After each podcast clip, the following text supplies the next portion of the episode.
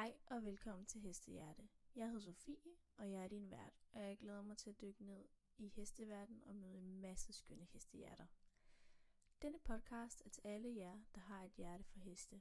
I min podcast vil jeg interviewe en masse skønne hestepersoner. Vi skal igennem deres rejse med heste og blive endnu klogere på, hvordan de er kommet så langt.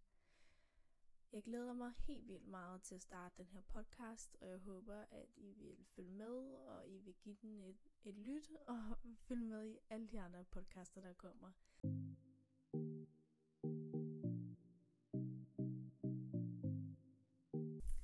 Hej, i dag der skal jeg snakke med Jeanette, og Jeanette hun har sin egen lille gård i Jylland, hvor hun avler, hedder sin surheste. Jeg tror faktisk, hun laver lidt af det hele. Vi har lige siddet og snakket, og det jeg har skrevet ned, det kan jeg ikke sige, fordi jeg har fundet så mange flere ting at vide. Så det der med lige at fortælle, hvem Jeanette er, det er meget stort, og jeg tror, at det kommer fuldstændig af sig selv, når vi skal sidde og snakke her. Så jeg vil sige velkommen til Jeanette. Tak skal du have. Kan du ikke lige starte med bare lige fortælle lidt, hvem du er? Jo, jamen ganske kort, så plejer jeg at sige, at jeg er hende med de mange kasketter på. Mm-hmm. Fordi først og fremmest, så er jeg mor. Ja. Og hvad kan man sige, hustru til min mand Henrik. Mm. Men inde i rideverdenen, der er jeg jo, som jeg siger, hende med de mange kasketter. Ja. Nogle de kender mig som dressurdommer. Ja. Jeg er B+-dommer i dressur. Og så er der nogen, der kender mig som hende, der altid rider de her lidt skøre heste, og tit tager de her chanceheste, fordi hun har ikke penge til andet. Og så det, som jeg tror, at folk måske bedst betegner mig som nu, det er Jeanette, der er parrytter. Mm. Men det, jeg nok betegner mig selv som, det er bare, at jeg er Jeanette, der rider med hjertet og virkelig brænder for hestene. Ja. Har jeg ikke hjertet med i det, så synes jeg ikke, det er sjovt at ride. Ja. Så I bestemmer selv, hvilken bås I vil putte mig i. Men kan du ikke lige fortælle lidt om, hvornår hesten så kom ind i din hverdag? Jo, jamen det skylder jeg en sød bornholmer æren for, Elmer Hansen, fordi min familie de tog på ferie derovre, og han havde travheste.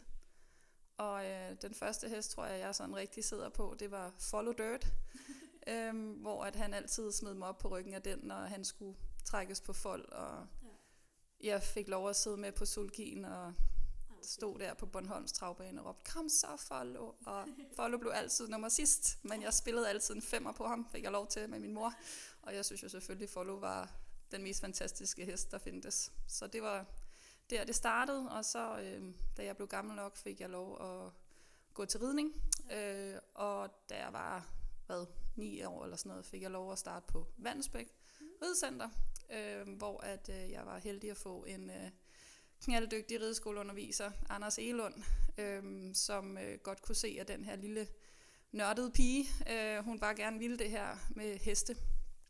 Så der gik ikke lang tid, så fik jeg lov til at, ja, og jeg tror, jeg red faktisk 3 rideskoleheste om dagen, fordi de havde, jeg tror, det var 29 heste, der var altid nogen, der måske ikke lige var så populære og blev reddet. Så den fik jeg lov til, og det gjorde mig bare rigtig, rigtig dygtig. Ja. Og jeg endte også med på de her rideskoleheste. Jeg havde især en, der hed Duel, som der, ham tror jeg endte med at ride noget Axel V Cup på noget LA, et eller andet, på distriktsplan, og blev også red klubmesterskaberne, og red, jeg sprang faktisk også, for det ikke skulle være løgn. Jeg har sprunget, hvad var det på LA, tror jeg. Ja. Gør jeg gud død med ikke den dag i dag. Jeg skal ikke engang over en travbom. Men det gjorde jeg, og fik jo på den måde også reddet en masse stævner, og fik erfaring med det. Mm. Så ja, og så det var der, det startede, ja. Og så blev du 18, eller nu? Ja. Så blev lige 18, og så fik du en hest? Ja, det var min søde Anders der sagde, nu, spændmand, skal du altså til at have din egen hest. Og det gjorde jeg så, da jeg tror jeg var 17, og mine forældre var så søde at låne mig pengene, og jeg mener, den kostede 17.000. Og så fandt jeg så den her, eller Anders fandt Sui Carex til mig, en 4-års, den havde ikke været reddet særlig længe. Og jeg kan også huske, den var væver, og det var noget værre noget, det var nok derfor, den var så billig. Men den faldt jeg jo fuldstændig, blev jeg helt forelsket i. Ja. Så det var min første hest, og det var så også da jeg stoppede med at ride rideskole. Ja. Og man kan ligesom sige, at hele den her historie her, den er så vild, fordi at du har så mange heste, og så tænker man, har du haft mange heste, fordi du ikke gad at have dem, og så skulle der noget nyt ind. Men det har været den mest uheldige situation, fordi du har jo mistet dem, fordi de er kommet op i hestehimlen, kan man sige. Ja. Så fra vi snakkede før, fra da du fik din første til nu, var det 11 heste? Sådan. Ja, altså det der egentlig starter humlen, det var, at som rideskolerytter, der var jeg enormt heldig, at alle de heste, jeg ligesom fik lov at ride lidt stævner på og sådan noget, der var aldrig en, der var halvt, der var aldrig en, der var syg, der var aldrig en, der døde af kolik. Og jeg fik dem altid til at fungere. Og så får jeg Sui her som den første, der ligesom, hvis man kan sige sådan, der starter den dårlige karma. Fordi det, som jeg også nævnte før, det var, at hvis jeg for filen bare kunne have sagt, at jeg redde mine heste i stykker, så kunne jeg trods alt gøre noget. Jeg kunne lægge min ridning om, jeg kunne øve mig noget mere, jeg kunne prøve at evaluere på mig selv og sige, ej, nu har den igen fået en seneskade, så jeg må jo gøre noget forkert. Men det, som jeg har mistet mine heste på, har været, hvor man bare tænker, okay, er der en eller anden gud, eller der har jeg altså dårlig karma, hvad sker der? Ja. Fordi det der, for eksempel, jeg mister Sui på, det kan jeg stadig huske, det var, jeg får det at vide på, da jeg skal holde min 18-års fødselsdag, at den var lige pludselig meget, meget halvt, det var frostvejr. Og der viser sig, at den har en medfødt sygdom, som jeg tror, det hed lejst, eller sådan noget. Jeg har i mit liv aldrig hørt om den sygdom, hverken før eller siden, og det var også noget med, at det var én hest ud af 1 million, eller det var eller noget. Men fakta er, at det var en sygdom, der var meget vejrbetinget, så når der var frostvejr, så blev den simpelthen trebenet. Ja. Og der sagde dyrlægen også, at det var ikke noget, der kunne helbredes. At stå der til sin 18-års fødselsdag og skulle holde masken, for jeg valgte ikke at sige det til nogen, for jeg vidste godt, at størstedelen af gaverne, det var nok hesteudstyr til mig og Sui. Ja. Så jeg holdt masken og sagde det så først dagen efter, at Sui skulle i hestehimlen. Og så lyder det grimt at sige, men så kørte bussen ellers derfra, at købte også et følge, hvor at da han bliver 4 og vi endelig skal ride, så har den viser, at imellem var det 2. og 3. halvsvivl, noget brusk, der skulle sidde indvendigt, det sad udvendigt, så han kunne heller aldrig blive ridehest, og der var en, der sprang sin akillessene på folden, og en blev taget af stormen Bodil, fordi at stormen var så voldsom, så den havde åbenbart blevet panikket i sin boks og havde fået sparket benet gennem trammerne, og Saber brækker hovedet. Jamen, jeg kan... Det som man aldrig har hørt om før. Jamen, det er sådan noget, hvor man tænker... Altså, for eksempel den boks, hvor den hest, jeg havde, sad fast. Altså, min heste havde stået i den boks de sidste 15 år. Ja. Og så, altså, man tænker... Og så er der en anden hest, hvor at den kommer gående på staldgangen igen. En velholdt stald træder på sådan en afløbsrest, som ikke er større end en hestehår. Ja. Og så kollapser resten, og så ryger bagbenet dernede i. Man tænker sådan lidt, okay, hvad kan jeg snart gøre? Og det jeg jo også er, det lyder grimt at sige dumt nok til, men det er jo, jeg bliver så glad for mine heste. Yeah. Så det er ikke bare for mig at sige, nu skal jeg ud og have en ny. Det er virkelig, det gør afsindigt ondt. Yeah. Every goddamn time. Så det kræver noget at rejse sig og blive ved, og turde blive ved med at lægge sit hjerte i de her grækker. Mm. Fordi altså, det er så meget ude af din kontrol. Fuldstændig. Man kan sige, det er jo virkelig uheldigt. Altså, jeg har aldrig hørt noget lignende. Altså, jeg har mistet en hest, og det var endda min mors. Ja. Jeg har altid været så mega heldig, og 7-9-13 på, at det fortsætter sådan, men... Det der med at skulle rejse op hele tiden, altså jeg synes, det er så imponerende, og det er også det, vi kommer til nu, det er det, jeg synes, der allersygest, det er, at du fik jo din, eller Sofus, fik du jo ind, og Og vi skal nok fortælle tidsrejsen i det, fordi det er det, jeg synes, der er det vildeste det hele, det er, at man kan nå at rejse sig så hurtigt. Og det er jo noget, der fylder rigtig meget, og det er mega hårdt. Men at kunne gå fra 0 til 100 gange 2, fordi der kommer en heste efterfølgende, vi også skal snakke om, det er fuldstændig crazy. Så kan du ikke lige prøve at fortælle om, hvem Sofus er? Jo, og som jeg også ligesom har jeg forberedt dig på, så kan det være, at jeg nogle gange får lidt tyk stemme.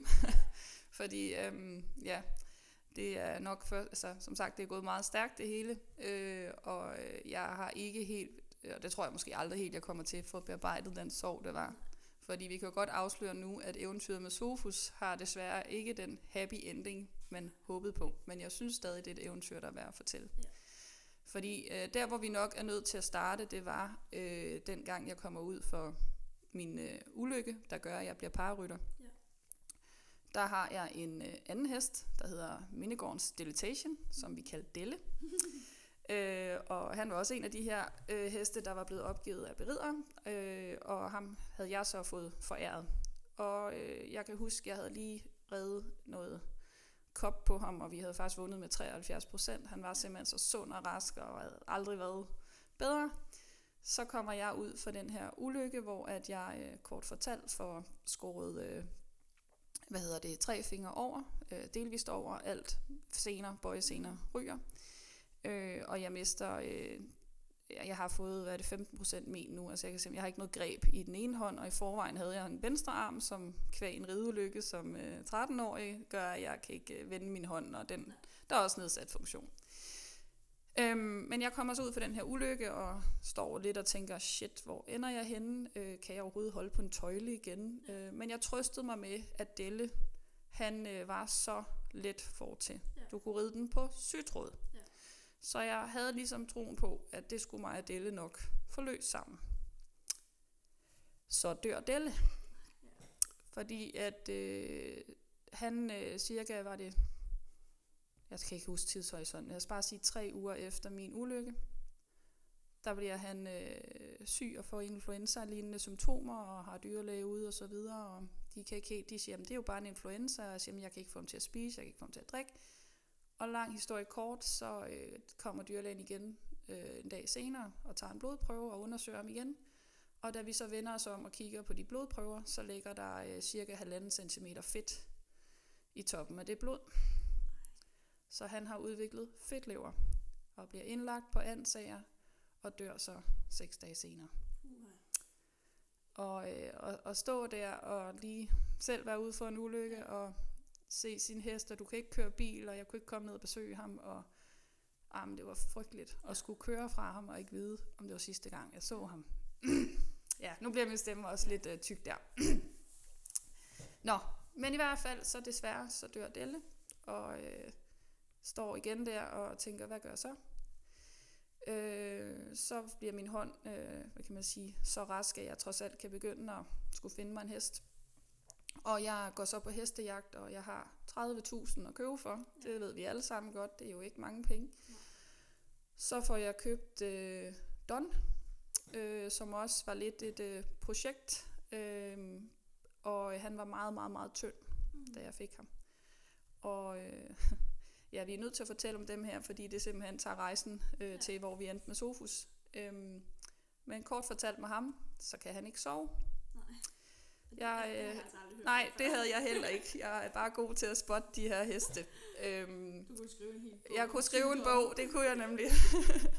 Men i hvert fald så viser det sig, at Don, han, jeg tror simpelthen, jeg ved ikke, om en hest skal have posttraumatisk stress, men det tror jeg egentlig måske var lidt det handlede om. Ja. Fordi det, der så sker, det er, at jo mere vi egentlig får Don på højkant, vi får lært ham at sove, han tager på, så blev han faktisk mere og mere farlig at ride på. Ja. Og en dag, der får han simpelthen udnyttet mit handicap, sådan at jeg bliver smidt så alvorligt af, at jeg ligger på skadestuen, og ikke ved, om jeg har brækket ryggen. Ja. Og da jeg lå der, så tænkte jeg også, jamen, han er simpelthen blevet så farlig, og jeg synes også, at når han har så svært ved at sove, og generelt skifte miljø, så er det også der, man skal kunne kigge den i øjnene, uanset hvor svært det er, og så sige, Don, du skal ikke være her mere. Ja. Nu hjælper jeg dig herfra, så du kan få fred. Og det, jeg havde, det skal siges, jeg havde ham uanvendighedsforsikret, men jeg havde det sådan lidt, nu skulle han ikke mere. Så jeg stod også, da jeg valgte at tage den beslutning med Don, at jeg ikke havde så meget som 5 kroner at købe en hest for. Nej. Og jeg var nok også der, hvor jeg tænkte, jeg kan jo nok heller ikke ride mere. Nej. Fordi når jeg ikke længere er i stand til at tage de her problemheste, ja, som enten i gåseøjne er farlige for andre, eller andre simpelthen har tabt mod på, ja, så er mit lod i livet her slut, hvis man kan sige sådan, fordi jeg ikke har så mange penge, ja, at købe noget nyt for.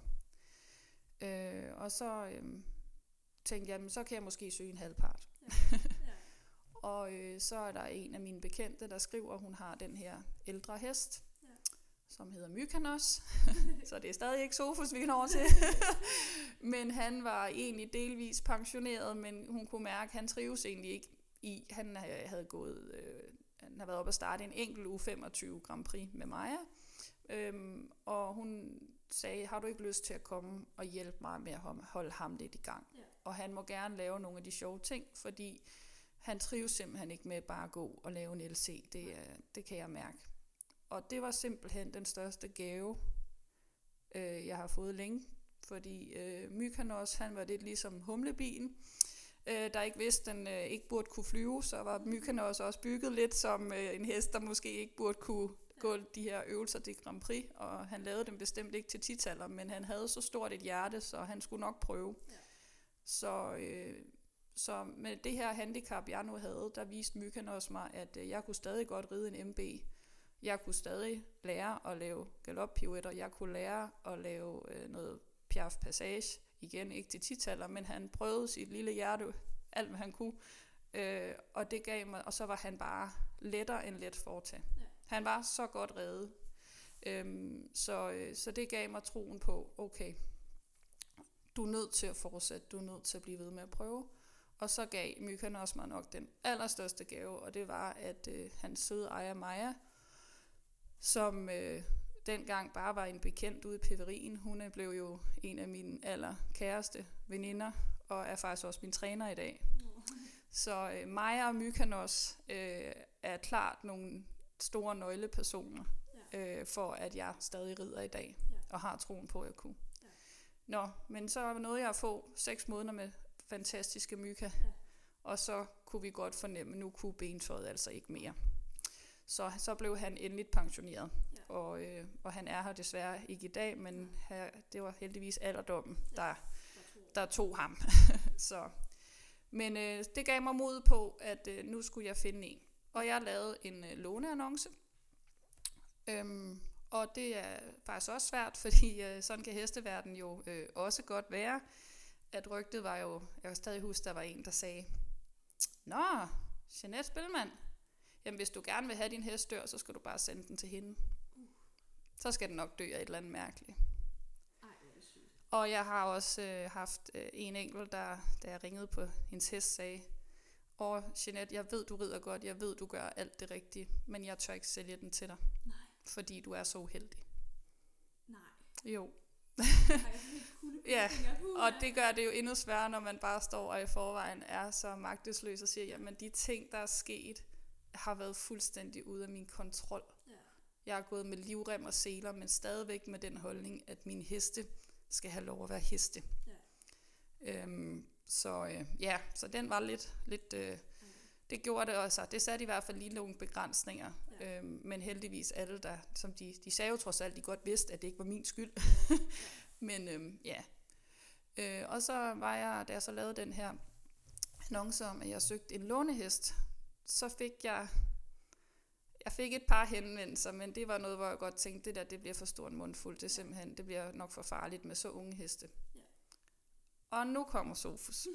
Nu når vi til Sofus, ja. Fordi så kan jeg huske, at så skriver hans ejer Trine til mig, at hvis jeg havde lyst til at tage en chance, og jeg tror faktisk, inden du har, jeg tror hun sagde noget med, ja, hvis du gider spilde tiden på ham, ja, okay. Så må du faktisk godt prøve at få Sofus hjem til dig. Ja. Og det skal siges, jeg kendte godt Sofus. Ja. Jeg har dømt Sofus ret mange gange. Ja. Og det her ved Trine godt, så jeg kan godt sige det sådan helt ærligt. Sofus var sgu aldrig en af dem, jeg sad og tænkte, ej, den gad jeg godt ride på. Og ej, hvor er den bare, wow. Ja. Jeg tror måske, det højeste, jeg nogensinde har dømt Sofus det var 63%. Og det var fordi Sofus, han, for det første var han ikke jordens smukkeste hest. Han var sådan ikke så rigtig bygget, havde en meget tynd hals, lidt stort hoved, sådan rigtig vellagt med lidt hængevom. Og og så han altid sådan lidt stærk ud fortil. Han var en hest med vilje, og den kunne også godt have sin egen mening. Og det sagde Trine også, at det var han jo. Og det var faktisk noget af det, hun lagde allermest vægt på, at hun sagde, Jeanette, den er så sær. Ja. Det skal du vide. Man skal kunne elske ham for det, at han er, som han er. Ja. Og jeg tænkte, jamen, magter jeg det? Ja. Men så var jeg også sådan lidt, jamen Jeanette, det er det eneste, du bliver tilbudt. Ja. Det er jo det eneste, du bliver tilbudt. Ja. Du er nødt til at tage, hvad du kan få, skulle jeg til at sige. Og så det, der også var med Sofus, det var, at han havde, gået noget MA som det højeste, men var så lige pludselig faktisk begyndt at style med Trine, og det havde hun selvfølgelig reageret på. Ja. Og så havde han fået en gaflbåndsskade. Okay. Han var utrolig nok ikke videre halvt af den, men havde jo så valgt at protestere på en anden måde. Ja. Og Trine havde så gjort alt det sindssygt, hvad hun havde gjort for ham, for at få ham kørende. Og det var det, hun så også sagde. Jeanette, nu har han haft 1,5 års ro. Dyrelærerne siger, at han er tip-top i orden. Trine var bare selv noget dertil, at hun havde fået det. Altså hendes eventyr med Sofus, det var ligesom slut. Hun havde fået nogle andre heste, og følte måske også, at han havde nået sit limit med hende. Og så sagde han, ved du hvad, jeg giver den chancen. Det var godt, du tog den chance. Ja, der gik lige nogle uger før, jeg synes, det skal lige siges. Fordi i det lange billede, så er han det bedste, der nogensinde er sket mig. men han ankommer, og jeg må indrømme, at Trine, hun... det, hun sagde med, han var sær. Ja. Hold nu op. Den satte hele stallen på den anden ende. Den tæskede mine andre heste, Den ville ikke bo med de andre. Uanset hvad jeg gjorde for den hest, så var det som om, han bare sagde, at det passer ikke kongen. Nej. Kongen vil have det på sin måde. Når jeg red på ham, der var han sød nok, men han havde noget med udgang. Jeg kan stadig huske, at jeg kommer ridende, og så flyver han ud af udgangen. Og jeg tænkte, du er 14 år. Ja. Altså, hvad har du gang i her? Og han får faktisk også tabt mig. Hvor jeg tænker, det var satans, hvor han kunne simpelthen være hurtig som ninja. Da der er gået 8 uger, der skulle vi i dyrlægekontrol. Og jeg kan faktisk huske, jeg siger til min veninde, som også har hest hjemme ved mig, vi synes begge to, at ja, Sofus var rigtig rar at ride på, når han ville værne. Mm. Men hold nu kæft, undskyld, nu bander jeg. Men hvor var det blevet bøvlet at have hest? Fordi nu måtte vi jo lave alle mulige løsninger, fordi han ikke ville gå med de andre. Og ja, han har faktisk også, for det ikke skal være løgn, så kom Sofus til at gå alene. Og alligevel lykkedes det ham at få fat i Egon på den anden side af hegnet og bide ørespidsen af ham. Nej. Jo. Altså, det var så lige selvfølgelig påske lørdag og 5.000 kroner fattigere, ikke? Men... det har jeg sådan en lille minde, når jeg rider på Egon, så kan jeg lige med se den lille ørespids der mangler. Så er der lidt Sofus med os. Ja. Men i hvert fald, så sidder jeg der til dyrlægekontrollen, og det lyder så grimt at sige, men jeg tænkte, kan de ikke sige, at den ikke holder? Ja. Så jeg kan sende den hjem. Og jeg kommer op med Sofus, og han bliver undersøgt, og så siger Mette Ravre der, dyrlægen hos Hestepraksis Nord, hun siger til mig, ej Jeanette, han har aldrig været bedre. Jeg tænkte bare, ej øv. Ja. Hun sagde, den har aldrig haft så flotte scanninger. Og så siger jeg, så er hun nødt til at beholde den. Nå, men så måtte jeg jo tage Sofus med hjem igen. Og så tænkte jeg, okay, jamen, så fik vi bygget en løsdrift kun til Sofus, til kongen Sofus, og så fandt vi ud af, hvordan han gerne ville bo. Ja. Og så vendte bøtten. Da kongen først havde fået hans egen lille dødsdrift med udsigt, så han kunne holde øje med alle hestene, men uden at ligesom bo med dem, så trives han. Vildt. Så fik vi ham i trivsel. Ja. Og det var lidt som om, han var sådan lidt, jamen jeg ved godt, der er mad nok. Jeg gider bare ikke dele med andre. Nej. Og jeg gider ikke være venner med nogen, jeg har nok i mig selv. Ja. Det var lidt sådan, han var. Men han blev altid tilbudt. Altså, han kunne godt lide at nus og klø, og det blev han også tilbudt. Og på sigt endte han faktisk med at gå sammen med Egon, tro det eller hvad. Okay. Men han skulle bare lige have sådan 6 måneders... han skulle lige varme sig op i 6 måneder. Så han endte med at have et liv sammen med andre, så det var ikke... For det var meget imod, at han skulle gå alene. Mm. Det var, men jeg måtte jo sige, hvis det var sådan, han ville have det, så var det sådan, han ville have det. Ja. Nå, men så begynder jeg jo så at ligesom tænke, jamen okay, nu har vi fået grønt lys til, at hans benetøj i hvert fald holder. Og så kunne jeg mærke, at jeg begyndte at bygge en historie inde i mit hoved om, at det var livsfarligt for mig at ride stævn. Ja. Fordi igen, jeg stod, og det var så dumt, men sådan er frygt jo, det er ikke altid rationelt. Nej. Så jeg står og tænker, jeg er nødt til simpelthen at få med den her krig til et stævn, fordi jeg er nødt til at finde ud af, om han er lige så sær til stævne, som han kan være derhjemme. Og det hudede mig ikke at skulle melde den her hest. Jeg tror, jeg meldte den. Det var godt nok til et C-stævn, men det var til en D-klasse, hvor jeg red en LC1 og en LC2, tror jeg det var. Jeg har aldrig i hele mit liv været så bange. Jeg var overbevist om, at jeg ville falde af, ligesom jeg gjorde på Don, og brække ryggen, eller at han ville lave ballade. Og så det, der var aller værst, det var det der tanke om, hvis han sprang til siden, fordi det var der, jeg tit tabte tøjlen. Ja. Selvom jeg havde lykketøjl, så kunne han godt være en strid banan. Ja.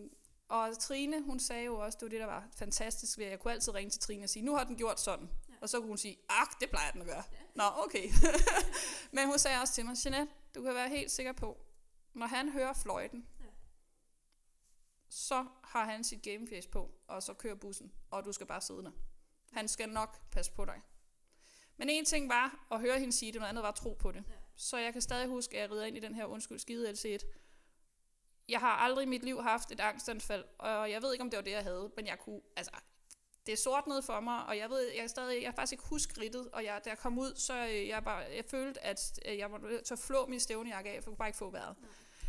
Men Sofus var jo præcis som Trine sagde, at da han hørte dommerfløjten, så kunne jeg bare mærke, at han sagde, så dame, så sidder du stille, du skal overhovedet ikke stjæle mit shine, fordi jeg er kongen. Og sådan var han. Ja. Og der var faktisk allerede 2 uger senere, der meldte jeg i en LA1 og LA2, og redde var det 71% og vandt. Ja. Og så var det som om, at så var den der frygt lagt til siden, så vidste jeg, at ja, han var sær, og han fandt altid på et eller andet, der skulle gøre mig lidt nervøs, men når vi først red op af den midterlinje, så kunne jeg ikke have en bedre hest under mig.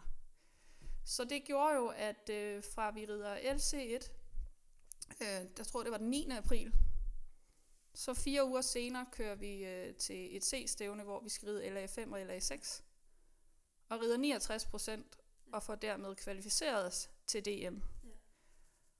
For paradressur. Ja. Og så tænker jeg, jamen, og jeg var sådan, der var jeg jo faktisk ved at blive ret glad for den her hest. Ja. Og var gået ved meget, så nu må der ikke ske den noget. Men der igen, Trine var bare super god til at sige, Jeanette, der sker den ikke noget. Den har aldrig fejlet noget andet end det ben, og det har vi styr på. Den er brølstærk, og den vil gå til ridning. Og det vil han. Så jeg tænkte, okay, vi tager ham med til DM, og jeg havde 4 uger til også at lave en kyre, og det havde jeg jo heller ikke prøvet før, og jeg vidste jo heller ikke, at Sofus havde heller aldrig reddet kyre, og hvad siger han til det? Men Trine, hun var også bare sådan, du skruer bare op for den musik. Og vi tager til DM, og han er jo, jeg ville jo ønske, at jeg bare kunne sige, han var bare en guttermand, men det første Sofus gør, fordi det var også første gang, jeg skulle være med i game, og jeg vidste, at landstræneren for parlandsholdet ville være der, og hun ville jo selvfølgelig kigge os alle sammen, og jeg vidste jo godt, at jeg kom i hvert fald ikke på den flotteste hest, og altså igen, Sofus var overbevist om, at han var den flotteste af dem alle sammen, men det var ikke der, vi var. Men jeg vidste i hvert fald, at jeg havde en stabil hest, og en hest, der faktisk kunne sine ting. Yeah. Og vi kommer ridende ind, og er der noget, en parhest under ingen omstændigheder må gøre, så er der style. Ja. Det er absolut no-go. Hvis en parhest styler så meget som én gang i et dressurprogram, så bliver den diskvalificeret. Og jeg havde ikke tænkt over, at nede hos Helgstrand, på den opvarmningsbane, vi skulle være på, der var hele 2 udgange. Et højt dressurhegn og 2 udgange. Mm. Og jeg havde lykkeligt glemt, at Sofus han havde noget med udgangen, fordi det havde vi jo ikke haft længe derhjemme. Og jeg kommer skridtende og tager fat i tøjlen og tænker, nu skal jeg til at, ligesom, vi skal til at i gang. Ja. Og så føler jeg nærmest, at Sofus han får øjenkontakt med landstræneren Astrid. Så kigger han på hende, og hun står lige ved udgangen. Og så stiller han sig bare lodret på begge bagben, fordi nu vil han ud af den udgang. Det var jeg jo ikke så interesseret i, så, så jeg prøver bare ligesom at sidde stille og vente på, at han bliver færdig med det her, med at stå og ligesom hoppe på stedet, altså småstejle. Og jeg får ham også videre og klapper ham på halsen, og vi skridter stadigvæk bare, så får Sofus øje på den anden udgang, så vil han ud af den, og laver samme stunt. Og det endte simpelthen med, at jeg måtte ligge, og jeg fik kun 30, tror jeg, på en 10 meter vold inde på midten. Og så måtte jeg ellers bare sige, jamen... Og Maja, hun var sådan, Jeanette, du har ikke galopperet. Så jeg ved det godt. Hvad skal jeg gøre? Jeg skal ind nu, jeg kan ikke vide. Altså, jeg er også nødt til at passe på de andre parryttere. Og... Ja, fordi de er jo mennesker, som... Ja, altså det Sofus, han lavede, det er nok det sidste i verden, han måtte finde på. Ja. Og jeg tænkte, jamen hvad skal jeg gøre? Så siger jeg, jeg er jo nødt til at ride ind. Ja. Men jeg havde vitterligt, jeg havde ikke galopperet på ham, jeg havde kun lagt på en 10 meter volde. Ja. Og forsøgt at blive... Altså, prøve at knippe Sofus ud af det her. Men sådan var han, når han først havde fået den her idé. Så var det Sofus ville, og det der var fjollet, det var, hvis han så fik lov at gå ud af den indgang, så begyndte han at stå og hoppe på den anden side, for så ville han ind igen. Altså, det var, han var, og spørg mig ikke, hvor han havde det her med, men han har gjort det, som Trine sagde, han har haft den her, siden han var 4, nu er han 14, vi er nødt til at leve med, at det er sådan, han er, og det var jeg helt med på. Så jeg tænkte, jeg er nødt til at lægge en plan B for næste dag, men nu står vi i det, vi gør. Så, så jeg red ind, og jeg kunne godt mærke, at Sofus han var stadig lidt i sådan, du skal ikke bestemme over mig humør. Ja. Men så sker der det, vi kommer ind på banen, og så som Sofus siger, nej, har du set, Jeanette? Der er mennesker, der kan klappe af mig. Og så knejser han, og man kan også se, at han nærmest kigger ind på, var det Zebrasport, der filmede, at han nærmest sådan lige blinker til kameraet og siger, har I set mig? Og så lavede han bare en af den der, du skal sidde stille, dame, og så den her, den, du skal bare fortælle, hvad skal nok klare resten. Og så gik han bare, som om han blev betalt for det, og jeg bare tænkte, din skiderik. Og det er jo, det håber jeg også, når jeg kalder ham skiderik, jeg kan høre kærligheden i min stemme, fordi altså, det var det, jeg elskede den for. At han, jeg kunne altid regne med ham, når, ja, han skulle nok have mig, men kunne han ikke lige have givet mig lidt mere ro på? Altså, det var vores første DM, og så laver han den der. Men vi gennemførte, jeg tror, vi redde, var de 66%, og jeg var ovenud lykkelig. Og vi lægger så, vi skifter, vi får simpelthen lov at opvarme et andet sted med en lukket bane dagen efter, og der var han jo søde, rare Sofus, som han altid har været. Men det sjove var, at da vi kommer ind, der skiftet arena, så der var ikke tilskuer på samme måde. Og der kunne jeg bare mærke på mig sådan lidt, hvorfor skal jeg gå på den her bane? Ja.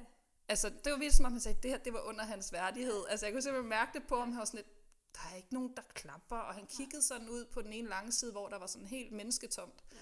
Og som om han bare var sådan lidt, nå, jeg hører ikke til her.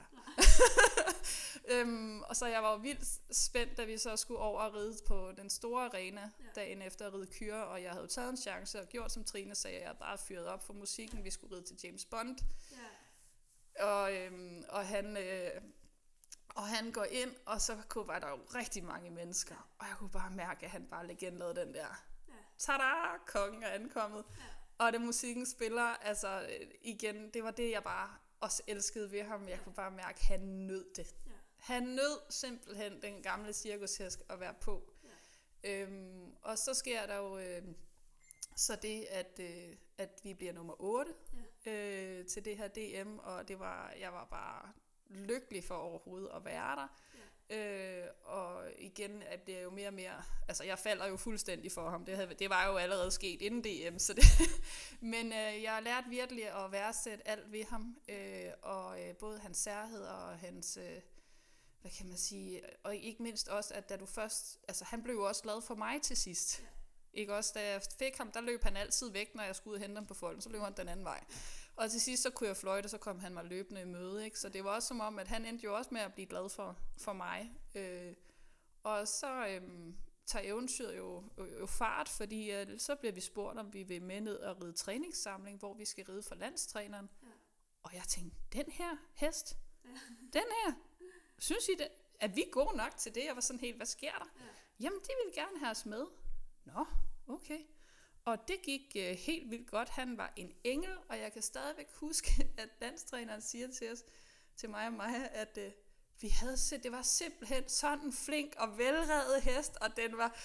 Og jeg kan huske, da vi sad hjemme i bilen, så kiggede jeg på hende, så siger Maja, jeg synes godt nok ikke, hun gav dig helt credit for han er jo ikke altid nem. Så siger nej, men det er da en kæmpe bonus, at vi egentlig kan kamuflere det, hvor sær han kan være. Det er totalt sådan et spil for galleriet. Jamen altså, men igen, det er som om, han vidste det bare. Han vidste hende her, nu vidste han det i hvert fald. Det vidste han ikke til DM, da han lige skulle style foran hende. Men det var som om, han godt vidste det her, det var vigtigt. Ja.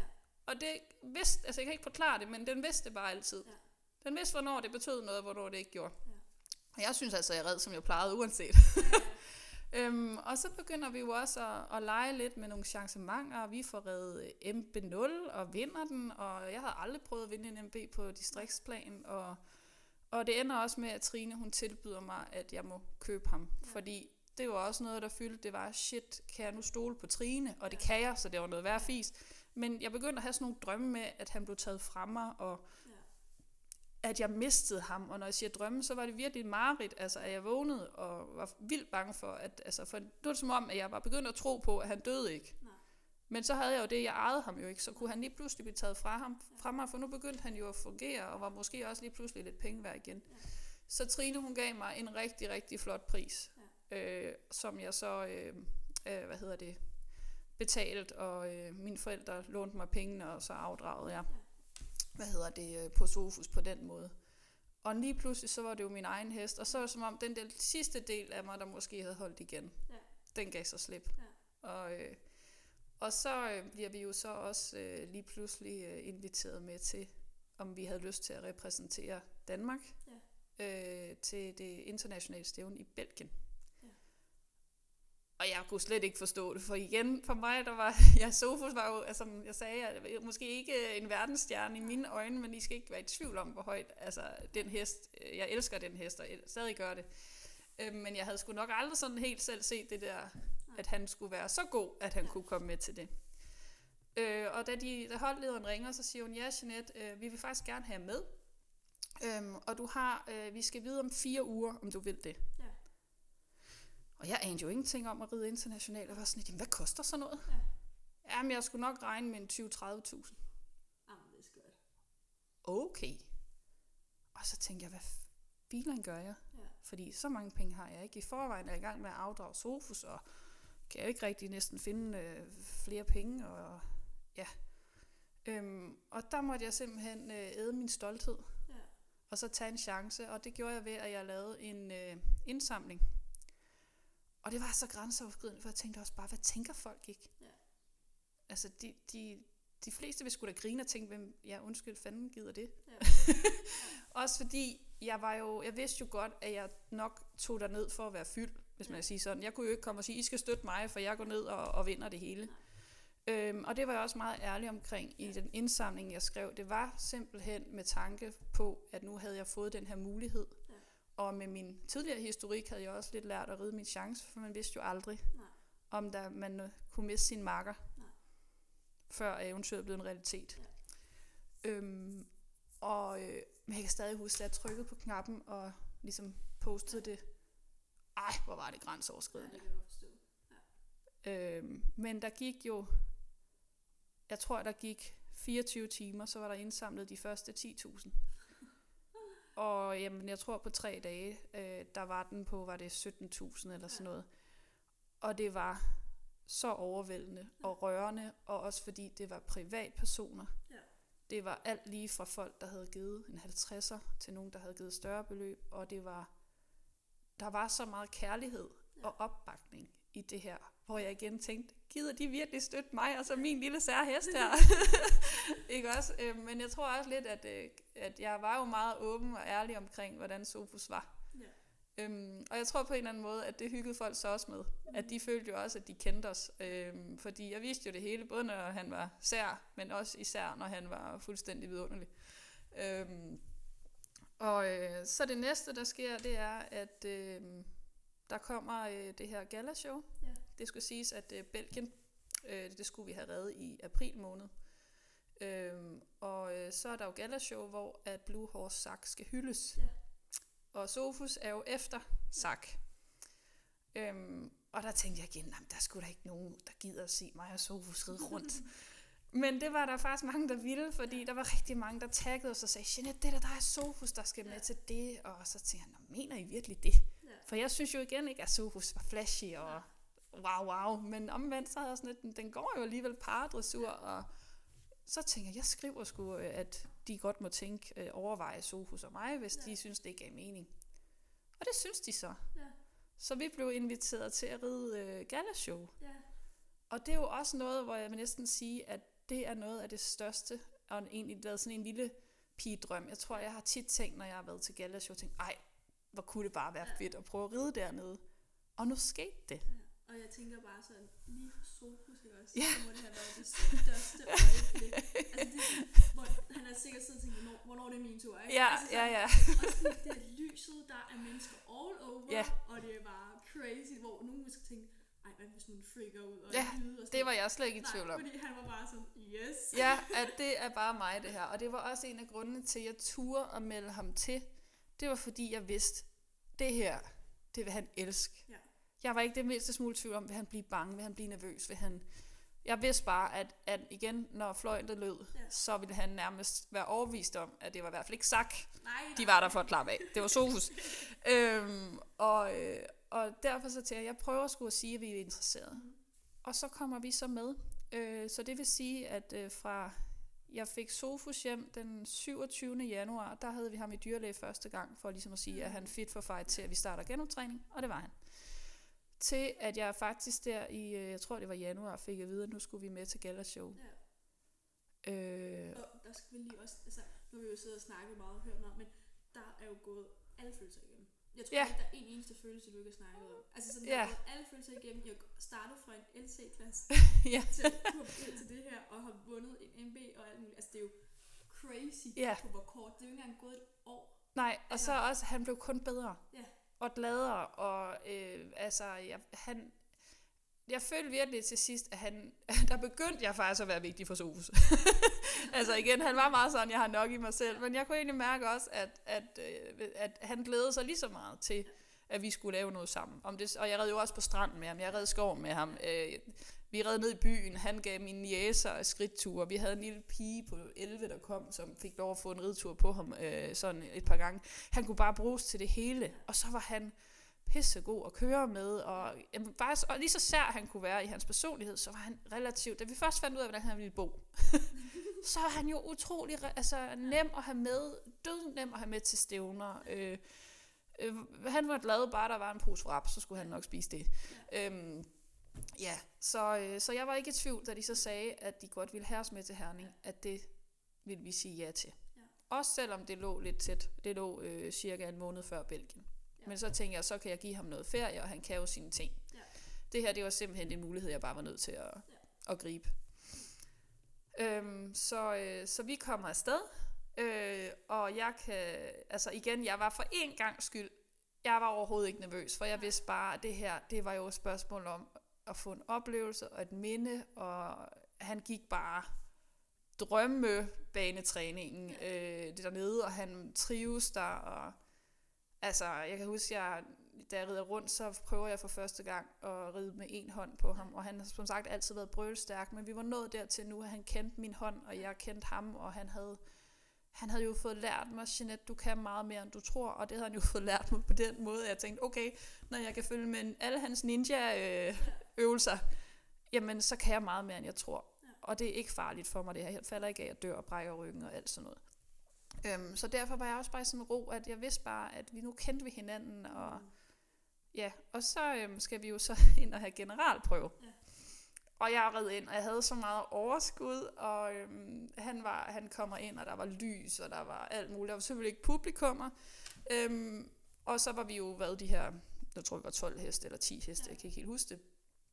Og det går også rigtig godt. Lige ind til Kasper Kassø, han begyndte at ville have, at vi skal øve ind- og udridning. Åh, oh, Gud.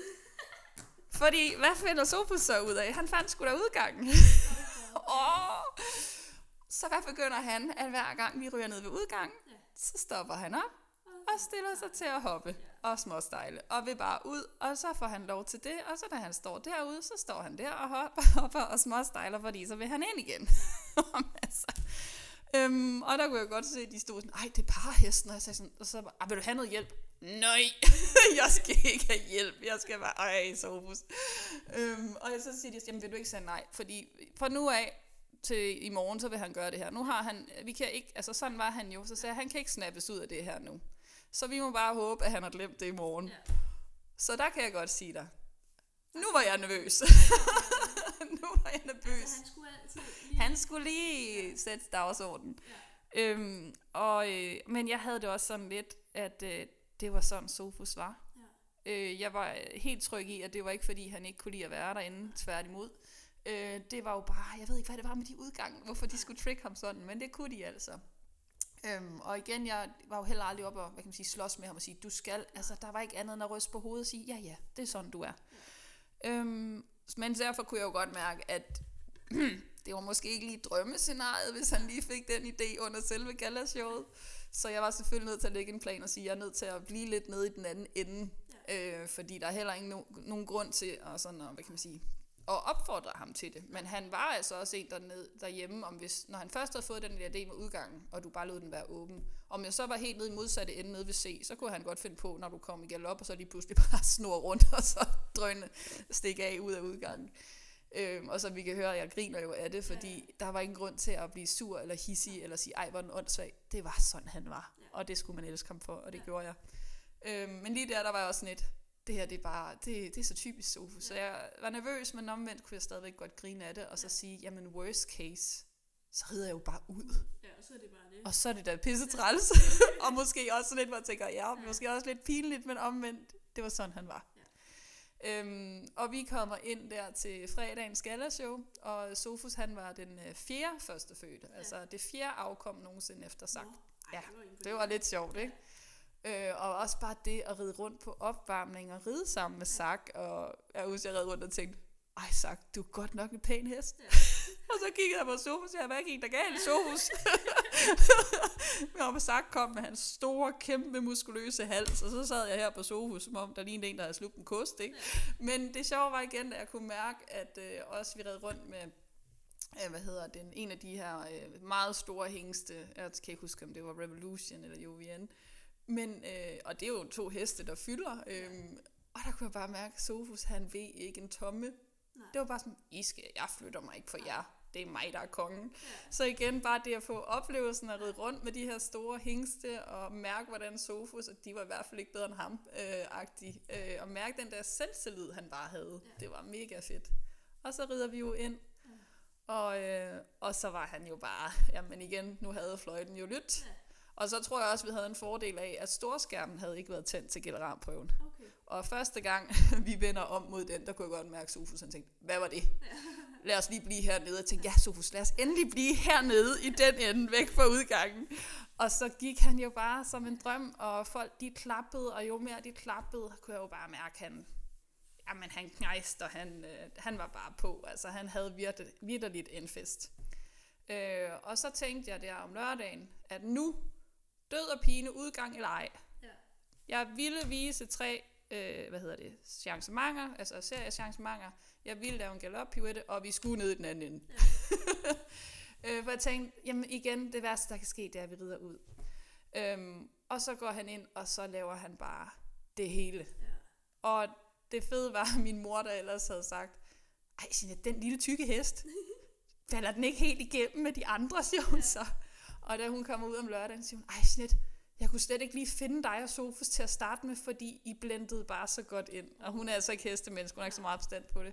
Men han løftede sig virkelig, og han var så meget på, og han lignede de andre. Altså det var virkelig, hvor jeg tænkte, okay, han er bare Ja. Man kan lidt sige det lidt ligesom den grimme melding. Ja, det er lidt, ja, det føltes det virkelig som om, at vi faldt ikke igennem, og vi fik lavet præcis lige så flotte ting, og han var bare så meget i sit S, og jeg havde jo skrevet også på min Facebook, at hvis I sidder tæt, så bare råb, go Sofus, eller altså han, og det var der faktisk en, der gjorde, og der, man, altså det lyder åndssvagt, men jeg kunne simpelthen mærke, da han hørte det, at så blev han endnu større, som om, ja, det er mig, de klapper af.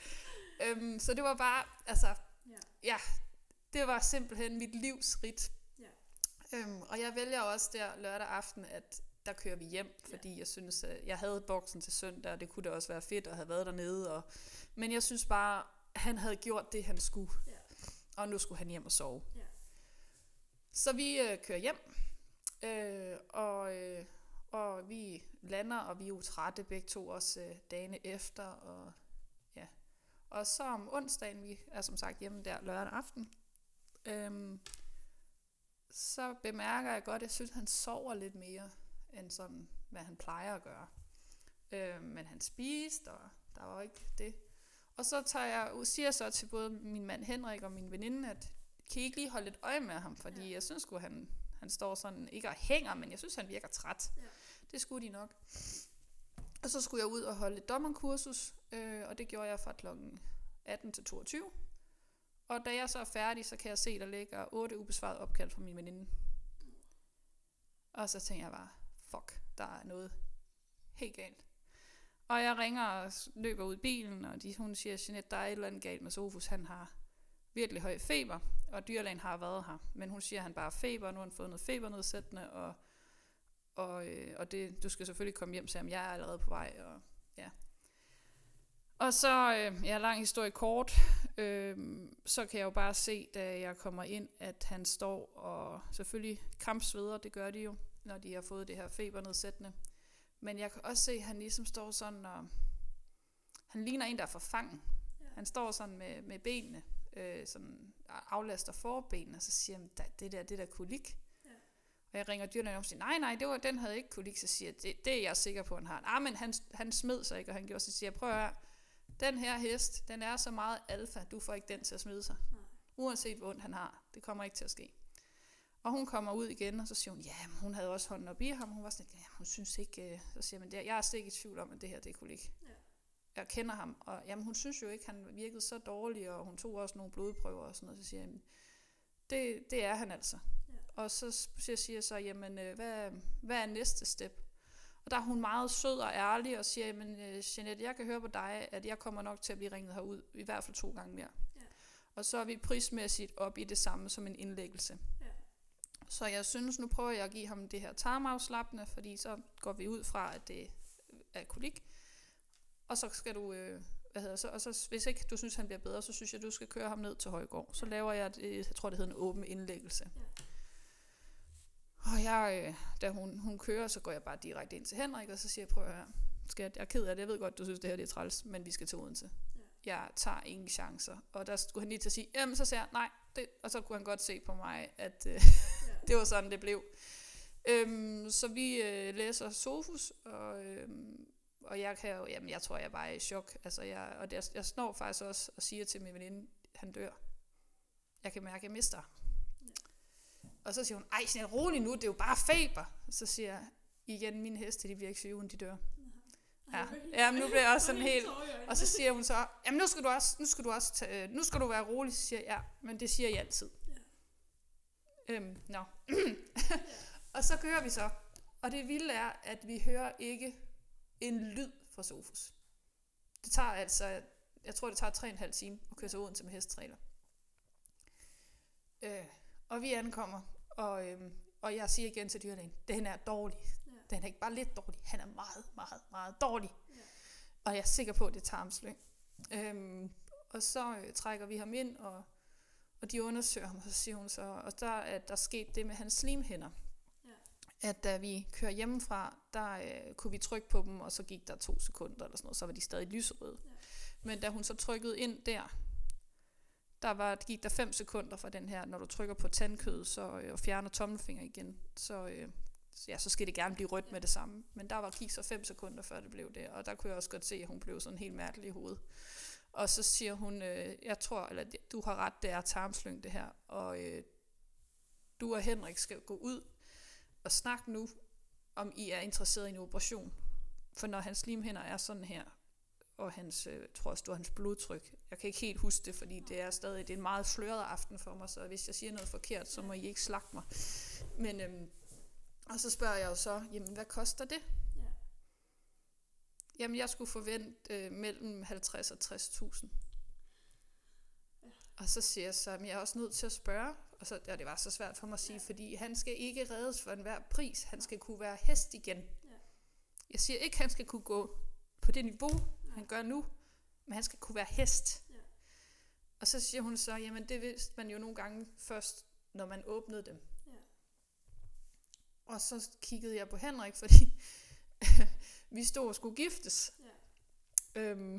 Og hvis vi lige skulle finde 60.000 sådan, ja, ud af det blå, så, og jeg behøver ikke engang sige noget, jeg kigger bare op på Henrik, og så siger han så, bryllup er nice to have, Sofus er need to have.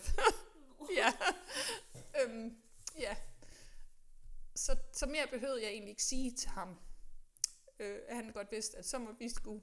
Altså, vi er jo gift, vi er gift, ja, på rådhuset, men Henrik har altid haft en, ja, drøm om, at vi skulle giftes rigtigt. Ja. Men han vidste jo godt, at ja, Sofus, det var nice, altså det var need to have. Ja. Så vi, hun siger så dyrlægen, jamen I kan godt gå lige ud i bilen og sund jer, fordi I skal først måske tage beslutningen om 4 til 6 timer. Og hun sagde også, hun synes også måske, vi skulle finde et hotel eller et eller andet, eller ligesom at få noget søvn, og så kunne vi komme til, og de skulle nok ringe til os. Og vi sætter os ud i bilen, og sidder og snakker, og igen prøver også at regne lidt på, hvordan kan vi finansiere det her, og ja. Og så ringer telefonen, jeg tror kun, der er gået et kvarter. Og så siger dyrlægen, nu er det nu. Nu siger jeg, ja, han er blevet rigtig dårlig nu, vi er nødt til at operere nu, og det var, altså vi havde lige fået at vide, at der ville gå 4-6 timer, og så lige pludselig, så var det nu. Og så siger jeg, men han skal, ja, siger jeg, operer ham. Ja. Og så lægger hun på, og så kigger jeg bare på Henrik, og så bliver der, og det lyder underligt, men så falder der bare sådan helt ro over mig, sådan helt duf. Og så kigger jeg på Henrik og siger, ved du hvad, han dør nu. Det kan jeg mærke. Og så siger han, ej, de har jo lige sagt, så sagde jeg skal derind nu, for han skal ikke dø alene. Åh ja. Jamen, vi er nogen hver nogen. Og så løber jeg simpelthen ind i stallen, for jeg vidste bare, at han døde nu. Ja. Og det lyder underligt, fordi når jeg siger løb, jeg var ikke i panik. Nej. Jeg havde bare sådan, at han skulle ikke dø alene. Nej. Og så kommer jeg ind i stallen, og jeg er helt i ro, og så kigger dyrlægen på mig. Du er nødt til at gå ud, for du skal ikke se det her. Nej. Og der er jeg rigtig ked af i dag, at jeg egentlig bare sagde, jeg skal blive her. Ja.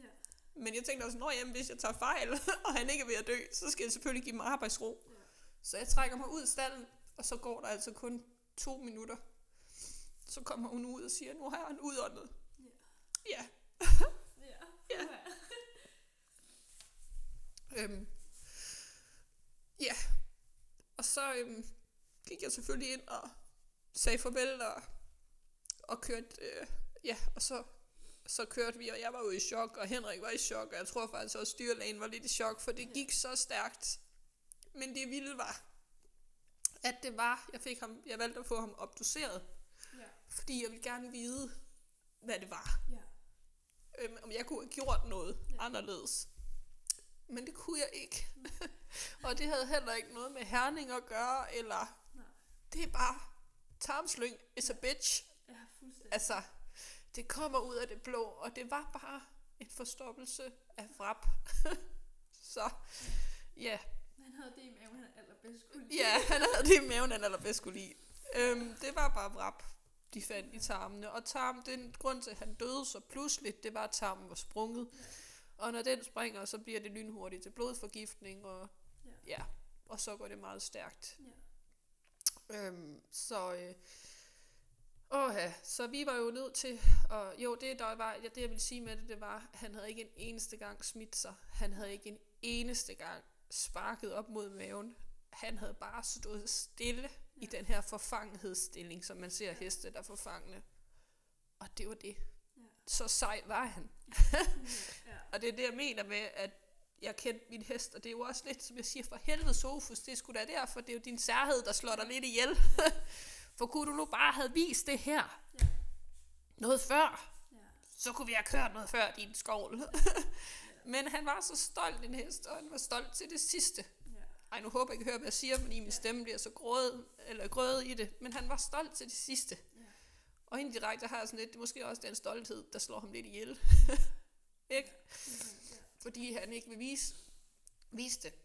Men det positive er, at jeg kørte afsted med ham, og jeg ved, at jeg har gjort alt. Jeg kørte før tid, det var ikke engang dyrlægen. Altså dyrlægen sagde, ej, men jeg kan også komme ud og se til ham i morgen tidlig. Ja, han døde så 4:30 om morgenen. Men igen, det er ingen bebrejdelse af dyrlægen, for dyrlægen, altså han var så atypisk en kolikhest. Ja, det er fordi du kendte ham? Ja, fordi jeg kendte ham, ja. Og det er også derfor, jeg siger, at han var en svær patient. Ja, ja det var han bare. Og for at det ikke skal være løgn, så da vi kører der fra Odense, jeg tror klokken var 5, der skulle jeg klokken 10 næste morgen klassificeres som parrytter internationalt. Så jeg skulle ned på Blue Horse, hvor alle mine dejlige parkollegaer skulle ride internationalt stævne. Og Henrik var sådan lidt, jamen det er nu nødt til at udsætte. Men der var jeg bare sådan lidt, nej det skal jeg ikke. Nej. Og elefanten kan lige så godt træde ind i rummet. Fordi at det der skete for mig, det er selvfølgelig det, som jeg tror alle frygter, det er det der med, man tænker, fuck hvor er det tragisk, men man tænker også, godt det ikke var mig. Ja. Så jeg tænkte, vi kan lige så godt få den skid slået. Så jeg skulle ind og det der hedder testes, altså jeg skulle have testet, at jeg var handicappet, at det ikke er bare noget, jeg forestiller mig. Ja. Så jeg mødte op der klokken 10, og jeg kunne godt se, da jeg trådte ind, at de andre, de lige sådan 10 sekunder måske ikke vidste, hvordan skal vi lige reagere på det her, fordi folk er jo sådan lidt, de ville heller ikke gøre mig ked af det, men jeg var sådan et, og så gik der 10 sekunder, og så fløj de mig simpelthen om halsen, og jeg fik kram, og og som jeg også sagde til dem, uanset hvor godt jeres heste går til det her stævne, så klapper I dem bare på halsen, for I ved fandme ikke, om det er sidste gang, jeg sidder på dem. Og jeg kommer også ind og bliver klassificeret og får også min internationale testning, men lige der kan jeg bare huske, at jeg sad og tænkte, det hele kan jo være lige meget. Yeah. For det bliver jo ikke sammen med Sofus. Skal jeg finde en lommetartlade? Nej, det er okay. Så man sidder jo der og tænker, altså, jeg har jo ikke bare mistet min bedste ven, men jeg har også mistet lidt min identitet. Yeah. Fordi hvem er jeg uden ham? Så fik jeg igen den der, kan jeg overhovedet være rytter igen? Ja. Og så tænkte jeg alligevel, jo du kan, for det er det han har lært dig. At uanset hvor svær en hest, hvis du kan ride Sofus, så kan du ride alt. Men jeg blev også sådan lidt, jamen jeg har ikke en halv eller en hel million eller en kvart til at købe mig en hest, der kan hjælpe mig, hvad kan man sige, altså der kan overtage Sofus' plads, og lad os fortsætte.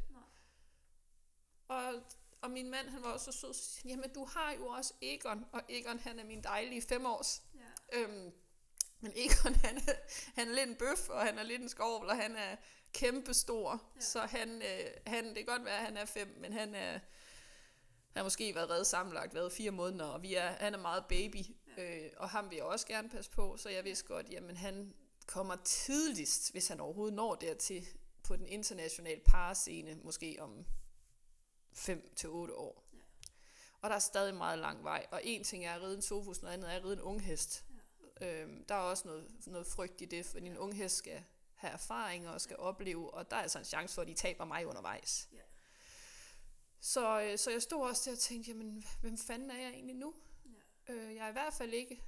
Jeg har jo aldrig været sådan det, man kalder på landsholdet, men jeg har da været med til samlingerne. Jeg skulle med til Belgien, og så stod jeg og tænkte, jeg bare sagde til Henrik, fuck, hvad gør jeg med Belgien? Ja, og alle de penge. Ja. Fordi nu er Sofus jo død, og det er jo nok ind i mit hoved, der var det også, det var Sofus, de havde givet det til. Ja. Så oven i det, så kan jeg huske, jeg tror det var, ja, da vi kom hjem, der måtte jeg jo så også lave en video til de sociale medier. Og simpelthen fortælle også, hvad der var sket, fordi rygterne kørte jo allerede, og jeg havde brug for, at det i hvert fald blev min historie, der blev fortalt, og ikke alle mulige gisninger.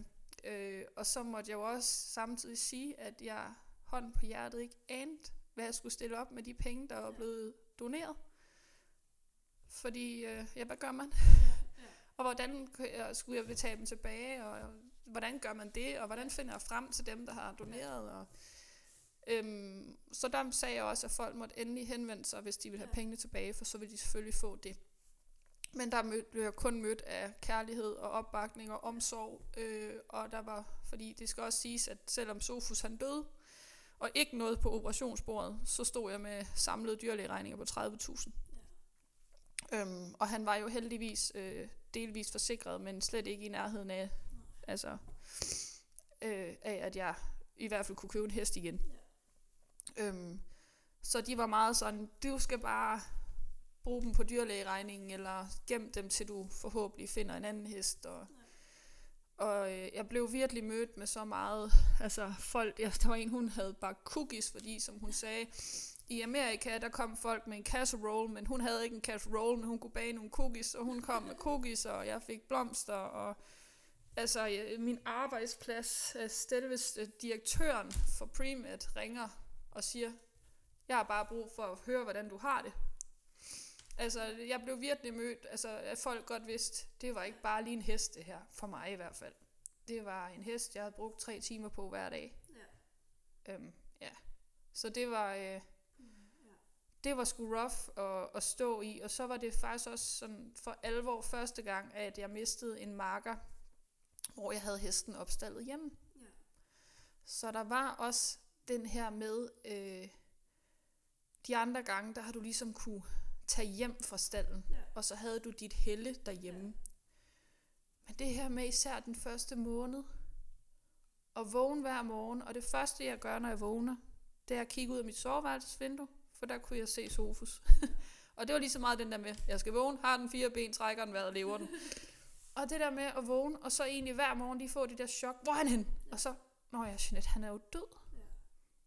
Og vågne til det hver morgen. Og så alle de der med, at jeg arbejder jo også delvis hjemmefra, så jeg har jo nogle rutiner, hvor når, der skulle du ud og fodre Sofus. Ja. Og sidde der, nå jamen klokken den er også 10 nu. Nå nej, han er her jo ikke. Ja. Og så kan jeg stadig huske, der tror jeg faktisk, der var gået næsten 2 måneder efter hans død. Der havde vi jo selvfølgelig af gode grunde rokeret lidt rundt på hestene, fordi Egon skulle jo ikke gå alene, så han var kommet til at gå med en hest, der var sort, ligesom Sofus. Og så kan jeg huske, at jeg går ud i gårdspladsen. Og så lige rundt om hushjørnet, der ser jeg så en sort hest. Ja. Og ud af min mund, der flyver det bare, hej Sofus! Men det var jo ikke Sofus, det var jo sorte. Altså de der små chok, der ligesom ubevidst er i det miljø, man færdes i. Ja. Ja. Så det var, altså det er nok mere for at fortælle, at han var ikke bare en cykel. Altså, ja. Det var Sofus, ikke? Så. Og man kan sige, at når man nu har hørt alle de her heste og de her historier, man kan sige, at alle de heste, der har opsøgt dig, de har behov for at opsøge dig for at finde ud af, hvad der er med dem. Altså de har, jeg ved godt, det er så sygt at sige, men du har virkelig fundet det frem i dem, som de ikke selv kunne finde, eller andre ikke kunne. Altså du har virkelig givet dem som heste er. Altså du har virkelig opdaget dem, og de har kunne finde ud af, hvem de er, og det har bare været så uheldigt, at det skulle igennem dig. Men du har virkelig kunne hjælpe dem på den helt vildt fantastisk måde. Altså med alt det, du har været igennem. Altså det har jeg i hvert fald, prøvet, men det skal siges, altså Sofus har aldrig haft det andet end godt. Altså forstå mig ret. Men du har fundet hans særhed, og du har respekteret. Jeg har respekteret dem, ja. Og det, og det har jo igen også været heldig at have haft Sofus' tidligere ejer til netop at hjælpe mig med at forstå dem, ikke også? Og det er jo nok det, at... og så også det der med, at man turde tage en chance, fordi hvis jeg siger gaffelbåndsskade, og så siger jeg, kunne du ikke tænke dig at få den hest, den har haft gaffelbåndsskade, vi ved ikke om den holder. Oddsene med gaffelbåndsskader er bare ikke særlig gode. Og det vidste jeg jo godt, men jeg tænkte, nu var det jo Sofus, jeg blev tilbudt, ikke? Men det var jo igen der, hvor jeg tænkte, vi havde egentlig bare et ret vildt eventyr. Ja, det må man sidde og høre. Ja, og derfor gør det jo også vanvittigt ondt, at han, altså at det så var det, der skulle tage ham. Ja. Ikke også? Men som jeg også siger i den video, jeg egentlig offentliggjorde inde på min Facebook-side, der siger jeg faktisk på dagen, og det er jo så det, som alle de her tab i en årrække har lært mig. Ja. Det her med, at når en dør lukkes, så åbnes der en ny. Ja. Og at nogle gange, selvom det ikke giver mening, når man står i sorgen, så bringer det jo, altså, så er der nogle gange en mening med, at tingene skulle ske. Ja. Og det er jo også lidt det, hvis man skal lave sådan en parallel, at hvis jeg ikke havde mistet... Hvis jeg ikke havde mistet Delle, for eksempel, ja, så havde jeg ikke fået Don, som gjorde, at jeg var nødt til at få Egon, fordi Don, han kunne ikke gå med andre end Egon. Ja. Ja. Og jeg knus elsker Egon, men han havde aldrig fundet min vej, hvis ikke Delle var død, jeg havde fået Don. Ja. Hvis Don, han havde fungeret, så havde jeg aldrig fået Mykonos. Ja. Så hvis jeg ikke havde fået Mykonos, så havde jeg ikke fået en fantastisk veninde, ja, og en træner. Hvis Mykonos' ben ikke var brækket ned, ja, så havde jeg aldrig fået Sofus. Nej. Og det lyder sådan lidt, men det er nogle gange sådan, man er nødt til at se, at lige nu, der gør det bare fucking ondt. Ja. Lad os bare kalde det, hvad det er. Men man er nødt til at tro på, at der er en større mening med tingene, ja, selvom det overhovedet ikke kan mærkes lige, når man står i det. Ja. Så derfor, så var jeg jo også der, hvor jeg tænkte, jeg er nødt til, i den her kæmpe sorg, der er lige nu, også, altså jeg er ikke sådan en, der bare skal grave mig ned. Nej. Og grave hullet større og større og større. Det kan man så takke alle de her tab, jeg har haft tidligere. Fordi der var det jo lige før, at det skete for mig de første par gange. Jeg tror, at jeg ikke har fået en depression. Det var mere held, end det var forstand. Ja. Men der var også det i det, at jo oftere det skete for mig, og det lyder lidt voldsomt at sige, men så blev det også lidt dagligdag for folk. Så den der store omsorg, man måske mødte lige i starten, ja, til sidst var sådan, nå, har Jeanette mistet en hest igen? Nå. Ja. Altså, ja. Så man blev også lige pludselig meget alene i det. Ja. Så egentlig at møde den her kæmpe kan man sige, kærlighed og omsorg igen, har helt klart været medvirkende til, at jeg har kunne rejse mig endnu hurtigere, end man måske. Og det er ikke fordi, det er jo helt naturligt. Altså, det er den der chok-effekt, når det sker nærmest en gang om året. Så er det også, sådan er det. Ja. Men det gjorde jo også, at jeg var ret hurtig til at gå hjem og så sige, hvad vil jeg med min, nu kan vi kalde det sport. Ja. For det er jo også en sport at avle, det er også en sport at ride, og det er, eller skal jeg helt stoppe? Skal jeg simpelthen finde noget andet? Kan jeg have hjertet i det her? Men så tænkte jeg vil ride. Ja. Men det gjorde så, at jeg måtte gå ud i min stald og kigge på min anden hard horse, ja, som egentlig var hende, der startede det hele, Saber Vilsbæk, og simpelthen sige, sød skat, jeg er nødt til at finde dig en anden hjælp. Ja. Det havde jeg ellers forsvoret aldrig nogensinde skulle ske. Det er en hest, jeg har haft fra hun var 1,5 år, ja, og jeg tror, hun bliver 11 nu. Ja. Men jeg skal ikke avle mere. Nej. Og jeg er nødt til at finde dig et rigtig godt hjem, for at kunne få noget kapital til at kunne købe en ny hest. Og så samtidig måtte jeg ud og se på min 3-årige, som jo ellers også var en hest, jeg havde håbet, jeg selv skulle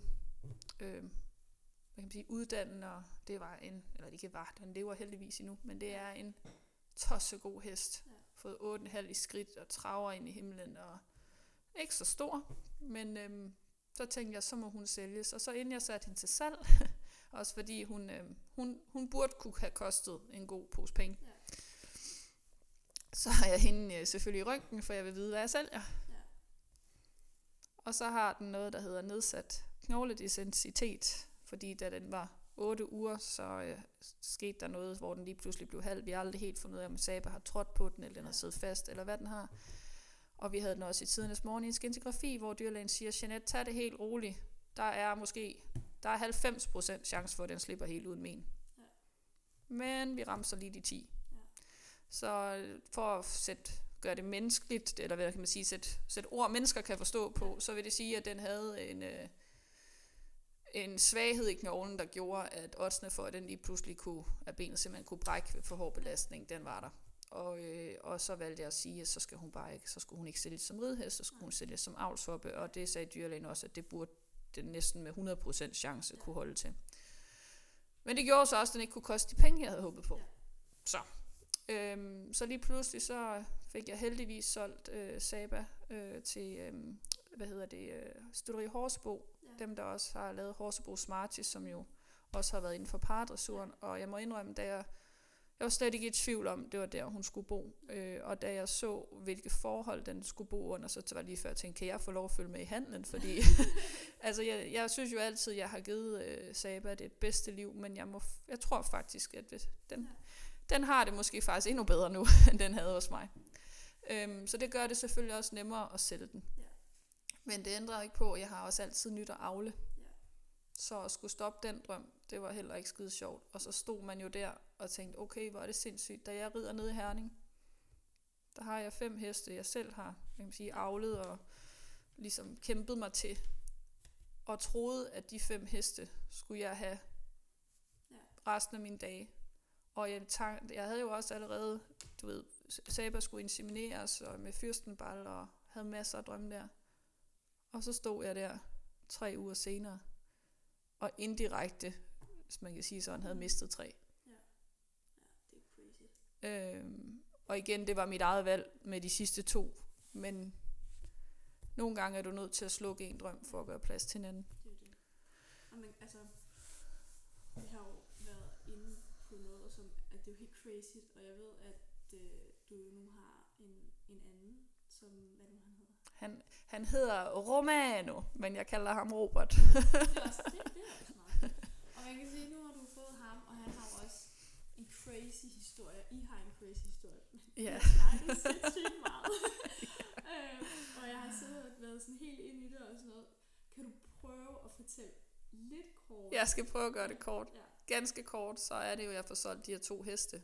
Og så jeg tænkte, jamen jeg havde ikke så mange penge, som jeg havde håbet på, men jeg gik simpelthen ridehesten igennem for at se, er der en hest, der kunne matche mig, som måske er, jeg vil ikke skambyde folk, men jeg tænkte, hvis den har været til salg i et stykke tid, så kan det jo være, at de er til at handle med.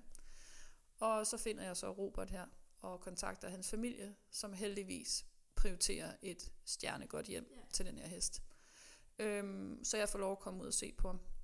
Men det skal siges, selvom jeg har givet hver en krone, jeg ejer har for Robert, men jeg køber stadigvæk en hest, der har en øjensygdom, der gør, at han skal have medicin 2 gange om dagen.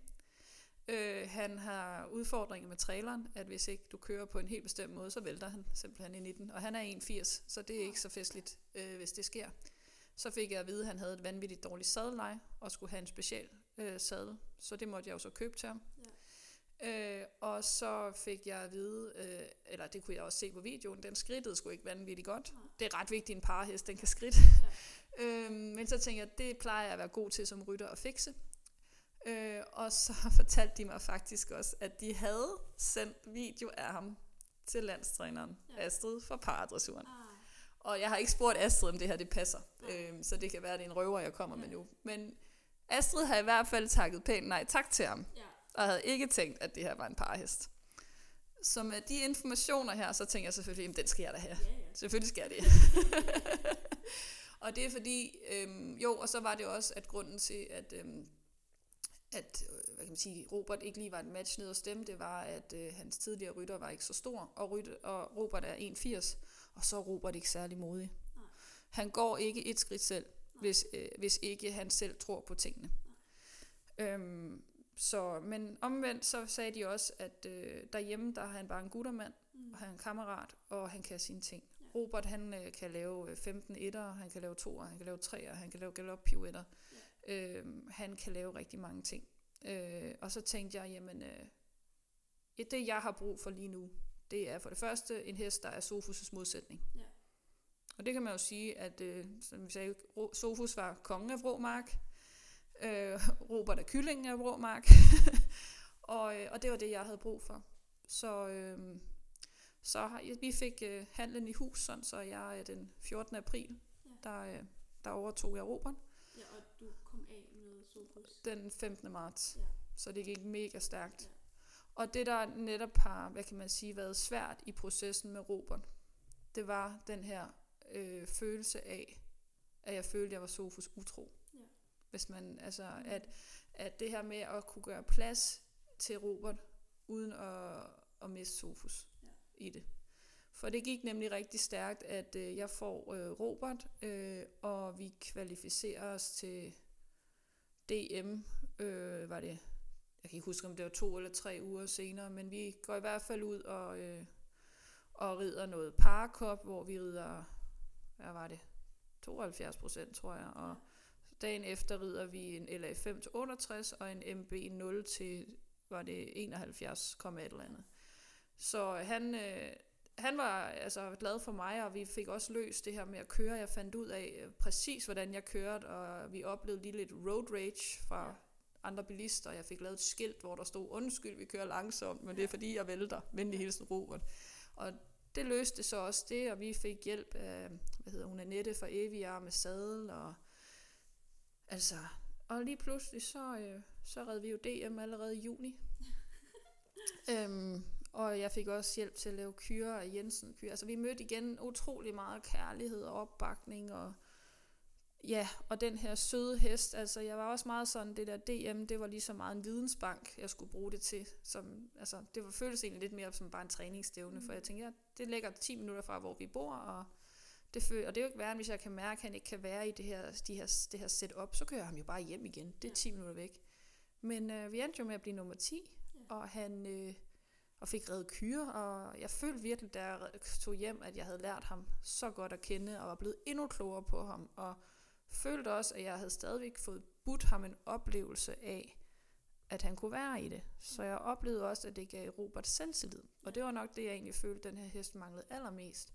Og skridten fik jeg løs på 6 rideture. For vores første stævne, der fik vi 9 skridt. 9 fri skridt, og jeg kan huske, vi redde ved 4 forskellige dommere den weekend, og den laveste skridtkarakter i 4 dressurprogrammer, det var 7,5, og ellers fik vi 7,5, 8 og 9.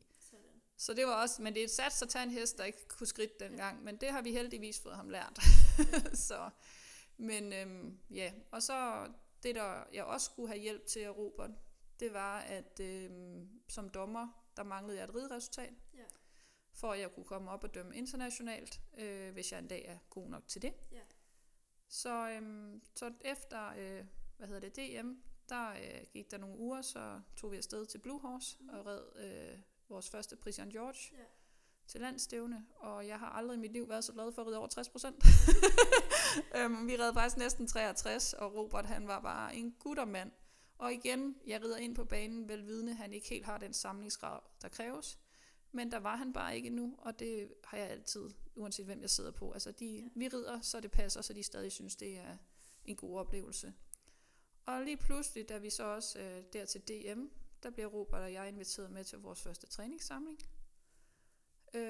Og rider også der, og så får vi jo grønt lys til at skulle ride internationalt. Ja.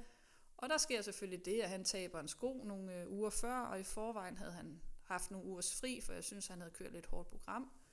Så jeg møder meget uforberedt op til vores første internationale stævne, og regnede egentlig med, at vi skulle bare være fyldt, og jeg var egentlig tæt på at melde fra, men tænkte, nej, jeg skal også over og, færdigklassificeres, fordi de skal også se dig ride, før du får din endelige klassifikation. Og jeg tror, jeg nåede at sidde på ham 2 gange, før vi kørte afsted. Og så ved jeg simpelthen ikke, hvad der sker, men der får jeg simpelthen mit livsridt på Robert. Han har aldrig været så modig, han har aldrig været så meget på, han har aldrig været så klar.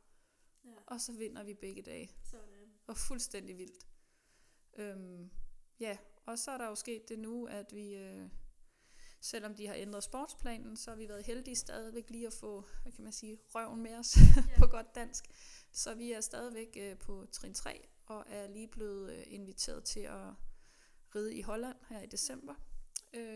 Der skal du altså med. Nu må du ikke jinxe det. Det var så det, jeg lidt kæmper i, og turde tro på, at der selvfølgelig ikke sker noget. Fordi takket være alle de dejlige mennesker derude, der har hjulpet mig, og ikke mindst Sofus, de har jo så også hjulpet med, at jeg uden at blinke den her gang kunne sige ja tak til, at vi skal til Holland. Ja. For det er jo så der, at den donation, de har givet, ja, bliver brugt. Og vi fik så en endnu federe nyhed her i forgårs, for vi skulle egentlig bare i gåseøjne have reddet 2 stjerner. Men Robert, han føles bare så klar på opgaven, så vi har fået lov at skulle ride vores første 3-stjernede stævne. Så vi skal ride kyrer. Yay! Vi skal ride kyrer. Så, så det er lidt, det er lidt en vild rejse. Ja.